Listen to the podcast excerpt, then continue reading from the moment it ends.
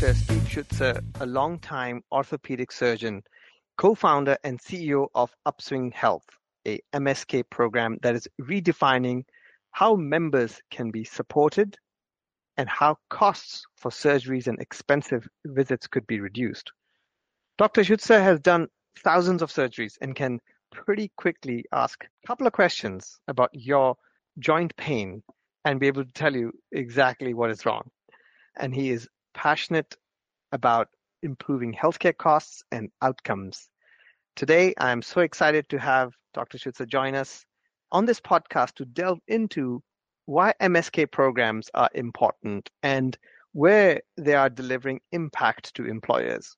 You're going to learn some valuable insights on costs that are tied to surgeries that MSK program can address, some different approaches to supporting members on a plan that are having joint pain and need to get access to care, the efficacy of these MSK programs and the return on investment for the employer and the plan sponsor, and what can employers, TPAs, and brokers do about leveraging these kind of programs? This program is brought to you by the Healthcare Administrators Association, HCAA. For over 40 years, HCAA has supported third-party administrators and the self-insured employer industry through educational opportunities from leading industry experts.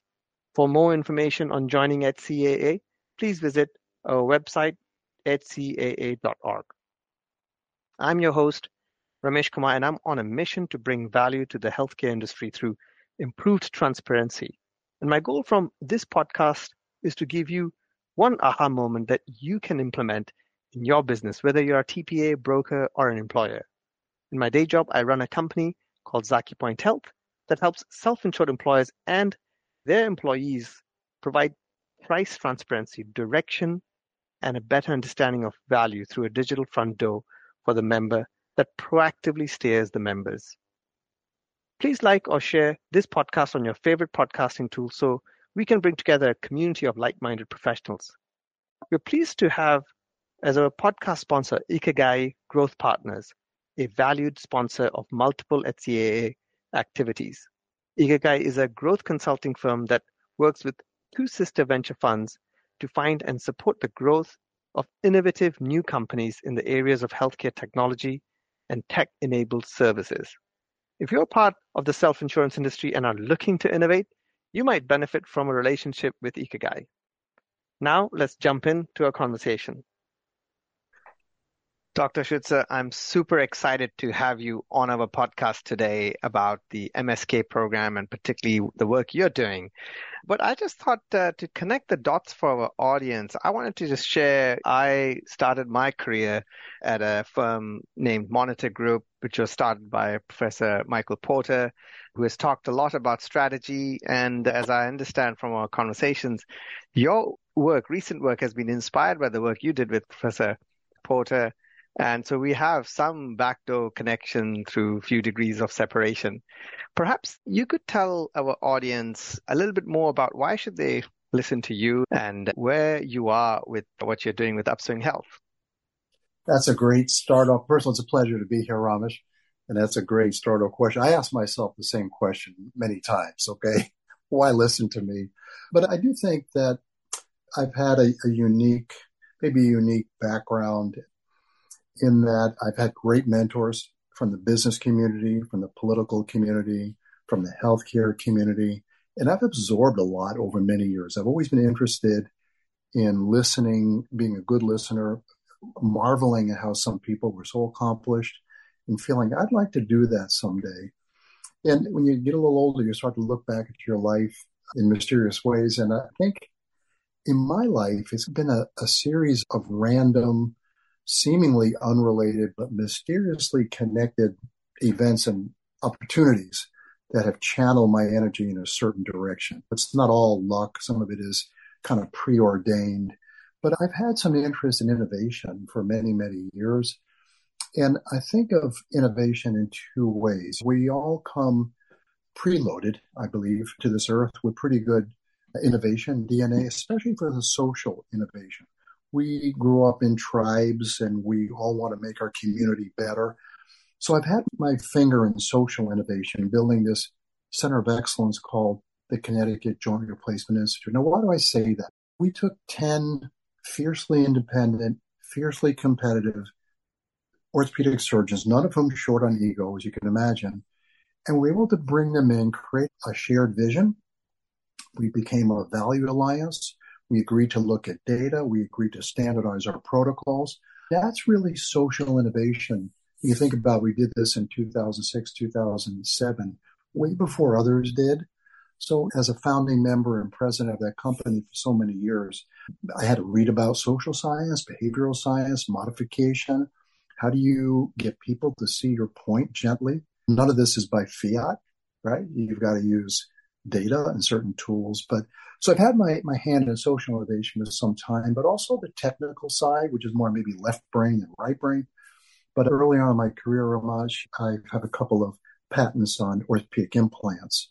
So I was involved with the device industry uh, early on. So the combination of social innovation and technical innovation and always looking for a way to do something better and being self-critical. You've always got to be self-critical.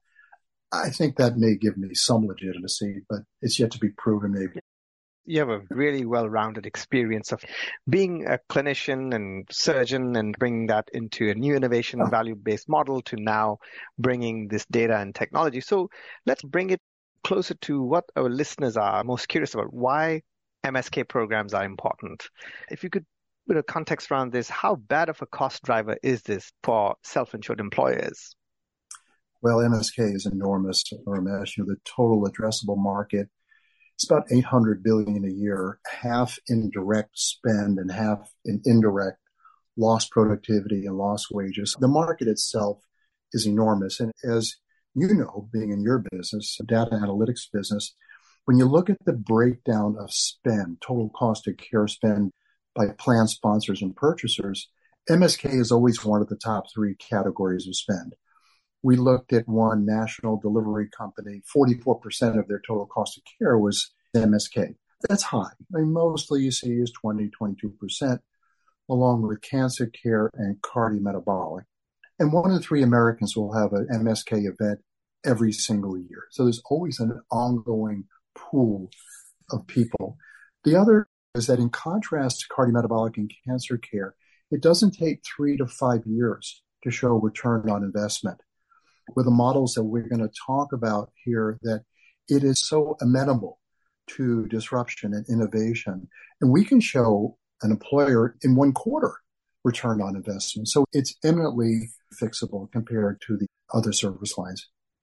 Maybe if you can drill down, what are some of the specific problems here as you were describing the extent of this problem? What are some of the specific problems you're seeing?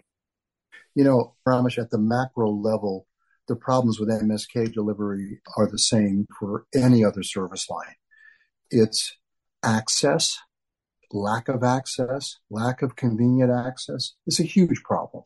Still, I mean, it's very, very difficult to see an orthopedic surgeon, difficult to see a primary care physician.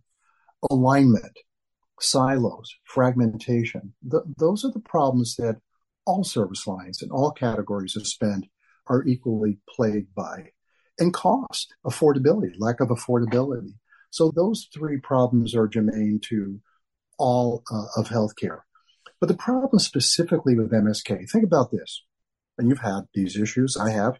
You have an ouch moment, right? You roll your ankle. You have two questions when you have an injury or an, event like that. Ramesh, you think, what do I have and where do I go? Right? Those are the first two questions in your mind. Did I break something? Do I need to run to the? And if you don't have a friend like me, that's an orthopedic surgeon, and I've got a lot of friends you can imagine, you do tend to run to the ER. Probably the worst place to go, you know, when you roll your ankle, because you sit there for two three hours, get an X-ray, they put an ACE wrap on it, and they say, "Go find an orthopedic surgeon." We have these walk-in centers now, these so-called doc in the boxes, and actually the data shows that they're more expensive than an emergency room because they tend to see the patient back two, three, or four times. Or if you're lucky, Ramesh, you call your primary care doc and they'll say, yeah, come in in two weeks. And think about their plight in for service. They've got 15 minutes to see, mm. for example, a comorbid, diabetic, obese patient in 15 minutes who says on the way out, Dr. Ramesh, my shoulder hurts. Well, they say, Steve, I've got to get an MRI scan. I've got to get them into physical therapy. I don't have the time to talk about this. I got to get him out of the office. So they get an MRI scan.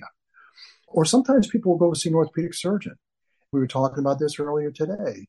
There's a little bit too much of the hammer and nail paradigm. There's too much surgery being done. But the problem is that patients are often off on the wrong pathway. Why is that important? 40% of the patients I see, Ramesh, come to me with the wrong diagnosis. They've already had a diagnosis, inefficient, low value care. 50% of them have acute problems become chronic. And the irony of all of this, especially with MSK, I really do believe that we all come preloaded onto this earth with some pretty good healing software that, given time and advice, will heal ourselves. I can't say the same for, for the other disciplines, but for MSK, a lot of these problems get better with simple advice. You don't need an MRI scan, you don't need surgery, you don't need injections, and so forth. So it's a question of getting the patient on the right path right from the start. So there's so many scenarios, as you described, Dr. Schutzer, where you might end up in the ER, you might get MRI from your PCP, you might go to the surgeon. Are you able to share what kind of a cost are we talking or this inappropriate spend at a per individual level? You talked a little bit about a third of people have some sort of MSK event every year. Yeah, there is pretty good data today. And I think it's consensus based that 25 to 40% of MSK is waste, inefficiency, low value, no value, or potentially harmful interventions. That's a fact. We would never, ever miss that at all. And a lot of that has to do with the fact that there's no alignment through the continuum of care. You have care gaps, you have in between spaces, patients don't know where to go. And it's a real problem. And so, with these kind of complexities, it sounds like even the layer that the member, the patient, does not know which of those choices to mm-hmm. take, whether it's the PCP, the surgeon, the specialist, or get the MRI done, or wait and see. So there's a lot of these complexities involved on how patients should deal with this. Let me give an example. We looked at some data from our lead client, a major state health plan, who spends $2 million a year, 2 million on ankle sprains, not fractures, simple ankle sprains, right? It's about $2,000 per ED visit. I mean, we can solve that with a $23 air cast from Amazon. $2 million a year on simple ankle sprain. And that's just ankle sprains. And unfortunately, if you look at the underserved population, Medicaid population, for example, not many private practices take Medicaid anymore, Ramesh. So where do these folks go for every time they get a sore this or a sore that? They run to the ER. I mean, they're the most hmm. expensive hmm. for orthopedics. So you can start to build a case that so much of what we're doing is inefficient, it's wasteful, and some of it is harmful. And the two million that you mentioned for the ankle sprain alone, how big is that employer? Just to put things in context. This is an employer with about two hundred thousand members, beneficiaries, about two hundred thousand. Got it. So then, what is your how are you addressing this problem? What is the solution that you are putting in place? We spoke a little bit about Professor Porter, and there are, we all stand on the shoulders of giants, and he's definitely a shoulder that I, I've stood on he, Professor Kaplan, Professor Teisberg, they really are the architects of the value agenda that we all talk about now. And that really goes back 16, 17 years. Much of what they wrote about in redefining healthcare now people are actually looking at. But one thing we learned, Ramesh, years ago when we built the Connecticut Joint Replacement Institute, we looked at the processes between the time you and I say, hey, I need my hip replaced, between that time and the time I get you on my table, there are about 20 steps in that care path, right? And in our former institution, they would say, hey, let's do this, let's do that. You cannot tinker with these complex systems. We like to say you've got to blow it up and start over. And that's what we did when we built the Connecticut Joint Replacement. We started from ground zero, the way it should be, not the way it is, because you just can't nibble at the ankles. So my co-founder and I, Dr. Jay, I'm, as, as you can imagine, I'm a joint replacement surgeon.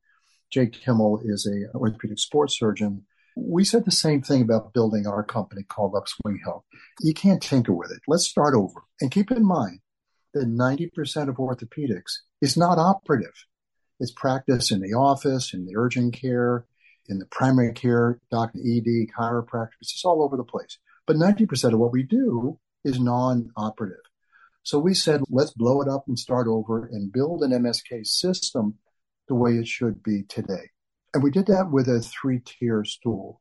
The first tier is to answer that question of what do I have and where do I go? We built technology first. So Jay and I built what we believe is the only pure play MSK symptom assessment tool on the market. And I'll tell you, the first version was pretty dumb. It was very linear thinking. Second version, we brought in some really smart docs and uh, it's built in decision tree logic. So it asks you questions. If you go to upswinghealth.com today, say you have an injury or wrist or your foot, you point to where it hurts and it asks you questions using that really replicates the doctor patient relationship in my office. Was there an injury? Where does it hurt? Does it click? Does it radiate? It goes through all of that and it generates a differential list of conditions very quickly, I mean, a matter of seconds, that gives the patient some idea what their problem is. The patient can then click on that problem and they're instantly led to a series of PDFs. We wrote PDF content based curated PDFs for 160 different orthopedic conditions that's written, and I don't mean to be disrespectful, but it's written at an eighth grade level. Why? Because if you go to, I won't mention the names, but certain other sites, you read that, you think you're going to die of bone cancer. The last line is, this could be cancer. You better run and go see somebody. It could be one in 10 million. So wrote it at, at a very simplistic level. Patients love it. Google loves it. We're ranked number one for 10 of our conditions. But patients get some insight in that PDF, Ramesh, is when do I need to see a doctor? When do I need x-rays? When do I need an MRI scan? Click on another button. It gives them some exercises, some self-help tools to start stretching their shoulder, start strengthening their ankle independently. And you know what? 1.46 million people around the world have used this tool throughout COVID to perhaps not go to the emergency room. We don't have follow up on those patients. We haven't monetized it yet. But 1.46 million, 2,000 people a day use our site to get information. Now that's not enough. Even the kids today want to talk to human beings. So Jay and I built as a second stool in our company a human touch. And as smart as our algorithms are, I think our humans are smarter. And we looked at what, who should be the front line, who should be the, the first responders for a company. And Jay, being a sports doctor, works with a group called Certified Athletic Trainers. And, and we landed on, we call them ATCs. These are young women and young men that have masters in kinesiology and movement. These are the people that run onto the field, take care of injured athletes, act as a liaison between the athlete and, and the physician, and are really good at giving general advice.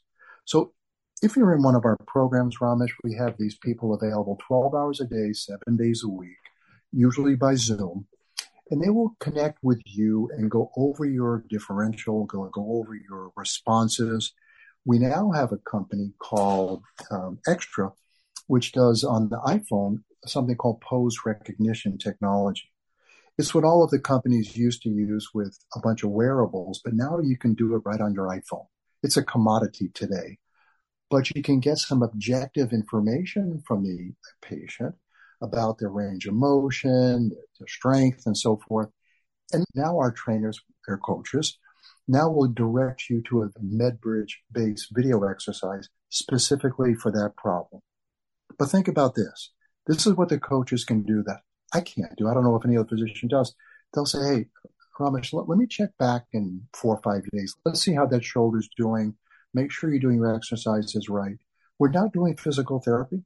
These are self-help rehabilitation tools, but let's check back and let's check back and they engage the patient in their own recovery process and the patients love it. Our last NPS score was 84. But let's say the patient A has a red flag. So I think maybe I, th- I, think you said your son is a skier, but God forbid he twists his knee and has a pop and fills up with fluid, it's blood. They need to see a surgeon. You don't need three months of physical therapy. I mean, he's torn their ACL, right? They need to see a surgeon. Our coaches know that.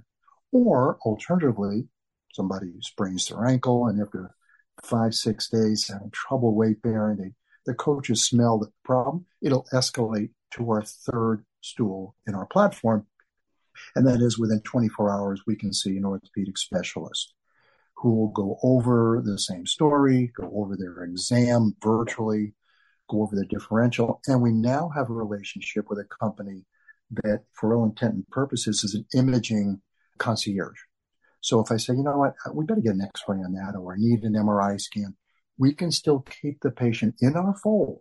We don't have to refer them out for CAT scans, MRI scans, and keep the patient within the upswing model. So with all of that said, those three tiers of that stool, the platform is all virtual.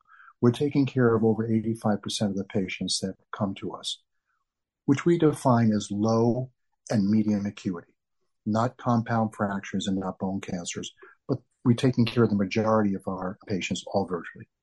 So it's the three legs of the stool, and you've got really thought it through. Let me understand. So 85% of the cases are dealt with between those three stools, leg of the stools. This is for cases where it's clear that it's not an, a fracture. It's clear that the patient kind of knows, like, look, I've broken something. I've got to go. Absolutely. Got it. What happens in those 15% of the cases where you're not able to take care of them? Yeah, it's very interesting because the last time we looked at our data was 20% we were referring out, but 5% was strictly for imaging. We just wanted to get an x-ray, want to look at the meniscus, look at the ACL, get an MRI scan. So it's 15% or a little bit less. But think about this. Our value proposition to our clients is we're responsible for this injured from the ouch moment all the way through recovery. So let's say we have to refer out. Well, now we're referring out with a diagnosis. It's not like uh, Ramesh here, go call Dr. So and so, go find yourself an orthopedic surgeon, go find a physical therapist. The downstream providers that we refer to are either virtual physical therapists, brick and mortar physical therapists, or orthopedic surgeons. And that's a decision that our doctors make. And they know. Some people just say, you know what, I need somebody to put my hands on me. They don't need to see an orthopedic surgeon for that. They can do some uh, brick and mortar physical therapy. But those are the three categories that we refer out to. And what do we ask for in return? Right? We don't charge for that. Obviously, you can't. We ask for an expedited appointment. If we're going to refer a patient to you, we want an expedited appointment, and I want to know the outcome of that experience so that I can collect that data and report back to our client, our, our self-funded employers, or wherever that may be, advanced primary care, direct primary care, and let them know the outcome uh, of that experience. So we want to navigate that care journey from ouch to recovery. And that's our value proposition. So then you have all this data on these outcomes. What has been the impact, whether it's for patients who have been dealt with within your system of upswing health or when they've gone out and be, have been referred? What are the impact outcomes? And then if you can put that into an ROI for our yeah. listeners. Let me start with a real life case just to identify one of the opportunities we've had for our lead client. So there's a patient here who's a principal. She had a, a right shoulder problem. She saw an orthopedic surgeon, had MRI scan. She was told she had a rotator cuff and was scheduled for surgery Ramesh. She heard about this benefit through her employer and reached out to Upswing Health, reached out to her coach, answered the questions. The coach took some measurements and said, This sounds like frozen shoulder to me. In other words, adhesive capsulitis is the orthopedic name, but frozen shoulder is a common name. And you know what? Let me escalate this to one of our orthopedic specialists. So the patient did that, and sure enough, we looked over the MRI scan. I, wasn't the one, she had a little ripple in the rotator cuff, but she had an adhesive capsulitis, frozen shoulder. Arguably the worst patient to operate on because they don't get better, they get worse, right?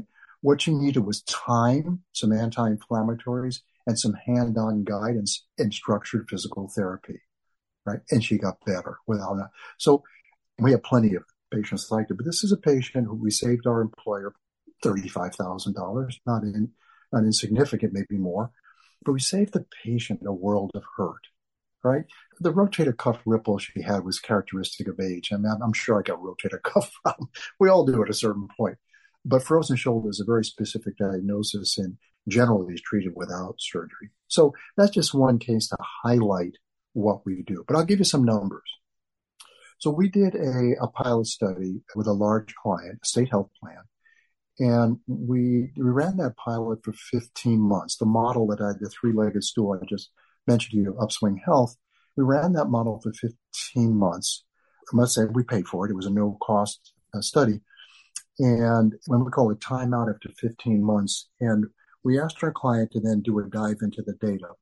And they have a third party actuary. We had nothing to do with the data. It was obviously hands off. But the actuary reported back some data. It was about a year ago now. And what we found, you know, it's one thing to say the model works, but it really is good to have data that corroborates it, right? Otherwise, you got nothing.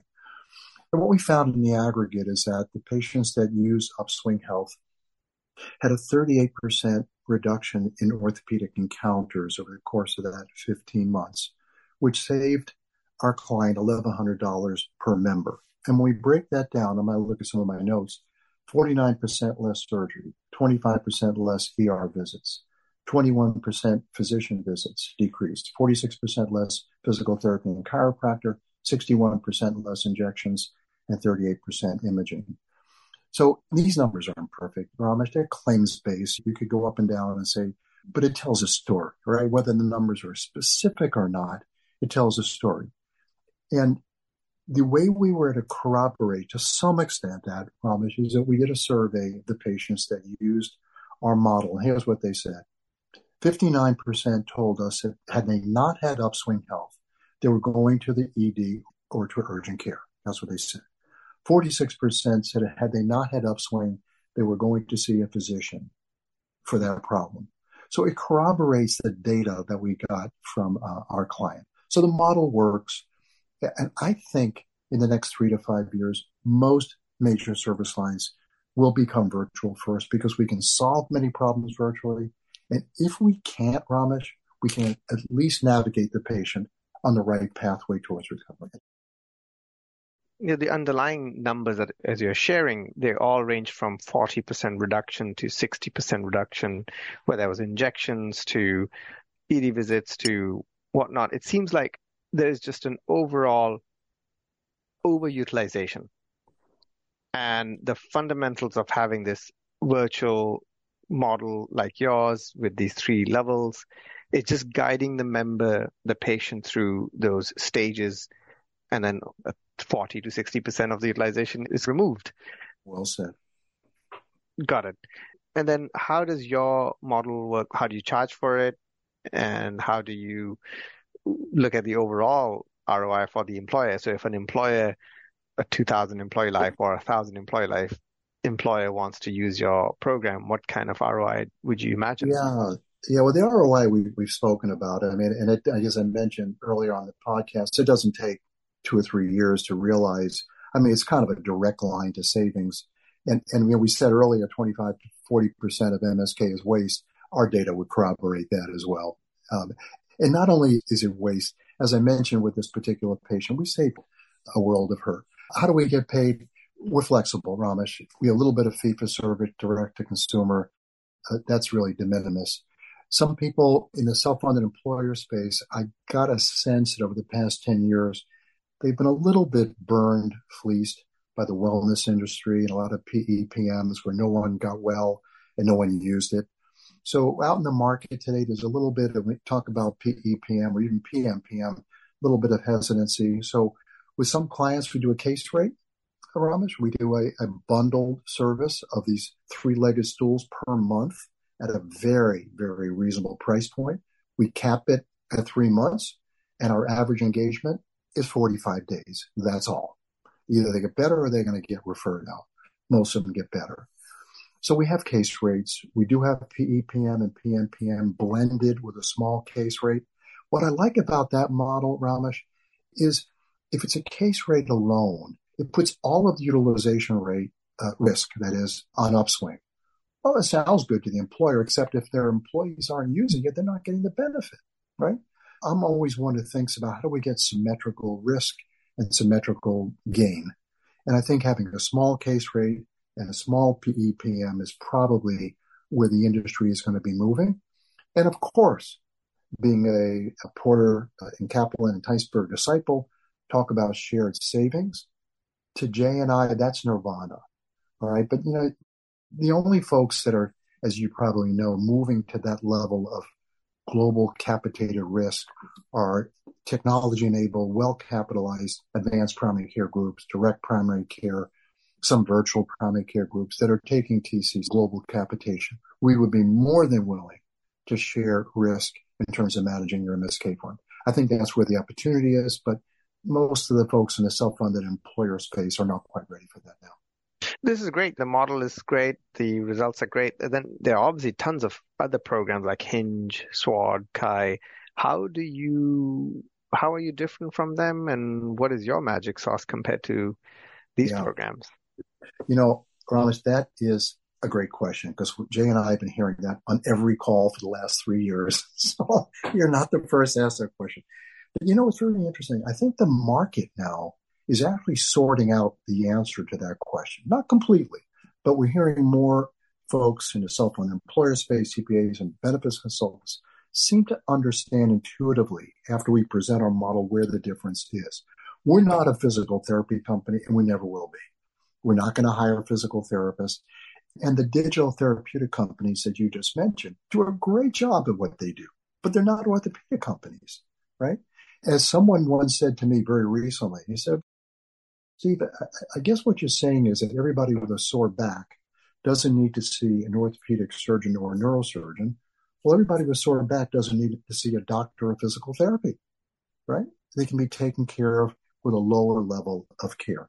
So we look at our digital therapeutic, Hinge and Kai and Sword, Recovery One, really as collaborators and colleagues that we need to refer into them the appropriate patients. So I think if we're going to solve the healthcare problem today, Ramesh, we need to stop thinking about they're this and they're that. We need to work together for the common good and solve these problems, and there's plenty to go around. So we look at our digital therapeutic companies really as collaborators and not competitors. Interesting. Okay, that's helpful. And I guess if you are really then offering this to these self funded employers, is it like a right size employer where this makes sense to them? And here's where my question is. You, you Upswing Health is one solution. You've got diabetes program. You've got this program. You've got that.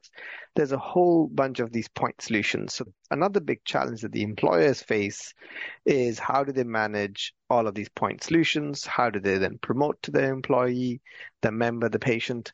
And hence, what is the right way for the employer to access your kind of programs and the patient for that matter? Yeah, that is that is a major challenge in the system. And many large employers, jumbo employers, even also jumbo, now have navigators to guide the patient. You're oftentimes nurse navigators to guide the patient to the right solution. But I think my vision, Jay and I's vision together, is that we need to aggregate with other chronic condition management companies. So we're now forming a relationship with a weight management company, right? We want to then move with the behavioral health company because guess what? 40% of my patients have weight problems and behavioral health problems. So I think it is incumbent upon us not only to manage our own ecosystem, but then blend in back to our friend Professor Porter, talked about an integrated practice unit. We don't have to have MSK here, but all the wraparound services that intersect, I think we need to aggregate our services and make it easier for employers to benefit from these solutions. Yeah, so that level of aggregation has to happen, uh, and yeah. so you're building those partnerships. Kind of bringing this to earlier, and you talked a bit about about a third of people have some event in a year. How do you identify those members, patients in a population, given population? What kind of data do you need to be able to serve that, identify that patient, and serve that patient? Think about Upswing as a giant funnel, right? We're a giant on ramp for patients with MSK problems. And then we filter them out. We filter them out with technology, information, coaches, physicians, imaging. And at the very bottom sits surgery, right? It's an upside down funnel. So we filter them out through using our technology. The patients come to our site and answer these questions. It's pretty good. We've actually tested these algorithms. Now, I mentioned before, Ramesh, really quickly that we're on the second version. We've tested this in the office with orthopedic surgeons and orthopedic PAs, and the concordance rate was 75%. That's without touching anybody, without any imaging. We're now in the final throes of building version three, which is going to have imaging built into the symptom assessment tool. Now we think our accuracy will probably be in the mid to high 80s. All right. So we filter them out through that. But patients come to us with MSK problems. We, we don't, if they're in one of our programs, they have to enter some credentialing information to be credentialed and so forth. So, Dr. Schutzer, do you imagine giving this virtual diagnostic tool that you described that you have developed for free to all health plans and TPAs and listeners on this podcast if they get excited about what you have? Are you willing to offer just that diagnostic to them, or how does that work? How, what can they do with you? Yeah, that's another great question. And just as I indicated our flexibility in terms of our payment models, we're also flexible in terms of the offering. Some companies do want a SaaS product only. They just want the technology. Thanks. And we understand that. ARM, certain primary care docs, they may be all they want. They've got their own orthopedic relationships. They want to be educated. And for a very small PEPM, we can white label our SaaS. Some people just want the, the technology and the coaches. They have their own doctors. Thank you very much. And some people want it flipped around. They want just the orthopedic specialists, right? So the model is, and then there's a whole enchilada. So I think our flexibility is resonating in the market. But yeah, if anybody's interested in purely in, in our symptom assessment algorithms and tool, we can have that conversation as well. Wonderful. This is so many different ways they can actually take away the things they can do, particularly to address this massive problem of MSK. Yeah. If people want to get in touch with you, how do they get in touch with you? Yeah, they can use my email, s schutzer, s s s c h u t z e r at upswinghealth.com. My cell phone is 860-212-2864. I'm easy to reach. And I do think, Ramesh, the work that you're doing and your community that might be listening to this really have an outsized opportunity now to really make this happen, especially under the new structure of the Consolidated Appropriation Act, the TPAs getting the employer their data, the EBCs getting their data, creating the appropriate plan design, looking at the information that you create with your company, ferreting out the, uh, the insights, the outliers. We're all part of this solution. But I do believe that the folks in this ecosystem of the TPAs, your brokers and consultants, and your data analytics companies right now have an incredibly outsized opportunity before the window closes on all of us. Yeah, no, I, I, get super excited about all these innovations and how these innovations could be brought in front of that patient, that member, right. and also those employers who are paying arm and a leg for this, which ultimately we are paying as consumers through our employers. So how do we bring these effectively uh, is a really uh, big goal of mine as well. So thank you very much for taking the time today and discussing this with our audience. Yeah, thanks, Robert. It's my pleasure indeed. Good luck with your venture as well. And I would like to thank Ikigai Growth for sponsoring this show. Please join us again for another podcast in the series brought to you by HCA's Voices of Self-Funding. Please like and share so we can build a community of like-minded people and tell us about topics that we should bring to you next. Please watch your email for updates on upcoming guests. I'm your host, Ramesh Kumar of Zakipoint Health.